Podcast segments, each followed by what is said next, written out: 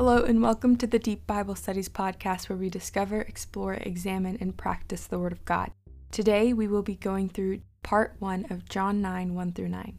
Jesus heals a man born blind. As he passed by, he saw a man blind from birth. So, this passage is so important because of Jesus' statement regarding why he heals people and as to why they were ill from the very beginning. Through Jesus' words and his work, this passage highlights the problem, the purpose, and the power that this man's illness brought forth. Just an important note to take in regards to why they passed this blind man is that he was a beggar, which just means a person who has no home, no money, and no food, therefore he begs. This was common to see in Israel with people who had illnesses and diseases considered unclean, but Israel's calling was to take care of these people as stated in the law of Moses.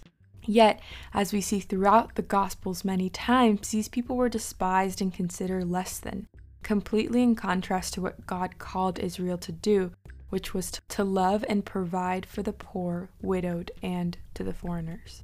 And his disciples asked him, Rabbi, who sinned, this man or his parents, that he was born blind? The reason why his disciples asked this question is because the first century Jews thought that sin was the primary reason and cause for suffering. This is true in some cases, obviously, but not all. We see that specifically in the book of Job, where Job's suffering was not caused by his own sin, but rather the deep suffering caused by Satan and allowed by God. Or in 2 Corinthians 12, in which Paul recalls his own thorn in the flesh which God denied to take away so that he would depend more on God's sufficient and sustaining grace. There is also suffering that is caused by sin, as seen in many times in David's Psalms when he recalls his bones wasting away because of his unrepented sin. A very specific example from many of the repentant prayers in the Psalms is Psalm 51 8, when David says in his prayer of sorrow and repentance after committing adultery, let me hear joy and gladness. Let all the bones that you have broken rejoice. Another example is Psalm 38 4 through 11, in which David cries, There is no soundness in my flesh because of your indignation. There is no health in my bones because of my sin. For my iniquities have gone over my head like a heavy burden. They are too heavy for me. My wounds stink and fester because of my foolishness. I am utterly bowed down and prostrate. All the day I go about mourning, for my sides are filled with burning, and there is no soundness in my flesh. I am feeble and crushed. I groan because of tumult of my heart. O Lord, all my longing is before you. My sighing is not hidden from you. My heart throbs, my strength fails me, and the light of my eyes it also has gone from me. My friends and companions stand aloof from my plague and my nearest kin stand far off. But despite these realities, this was not the case for the blind man, in which sin caused his illness, being from his parents or from himself. Jesus answered, It was not that this man sinned or his parents, but that the works of God might be displayed in him. We must work the works of him who sent me while it is day. Night is coming, when no one can work. As long as I am in the world, I am the light of the world. Having said these things, he spit on the ground and made mud with saliva. Then he anointed the man's eyes with the mud. This recreation of this blind man's eyes was the parallel of the original creation of man, in which God made humans from the dust of the ground.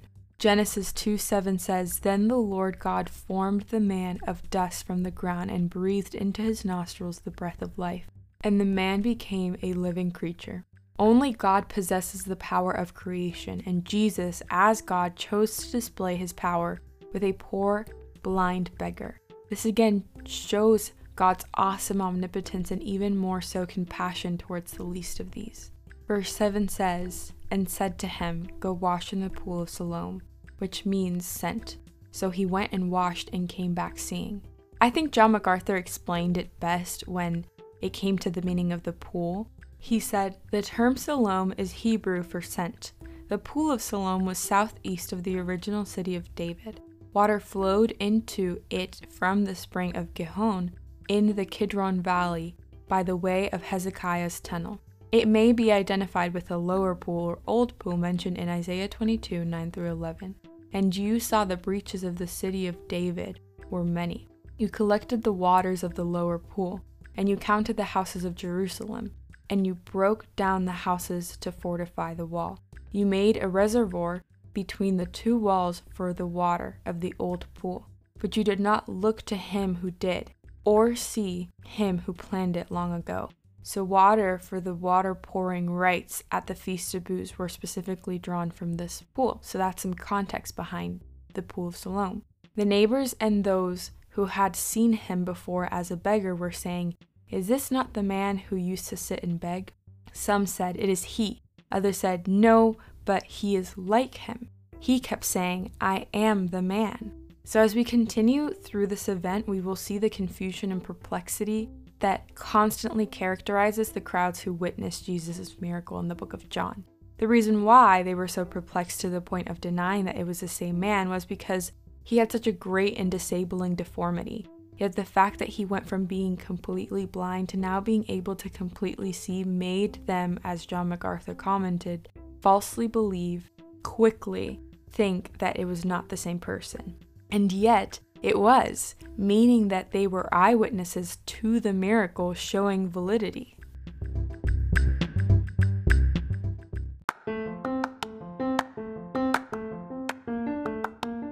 You can find more information on our website, www.deepbiblestudies.com, where you will also find the calendar to go along with the book that we will be studying. You can also find us on Instagram at Deep Bible Studies and Facebook, where you can know every single time we post a new podcast.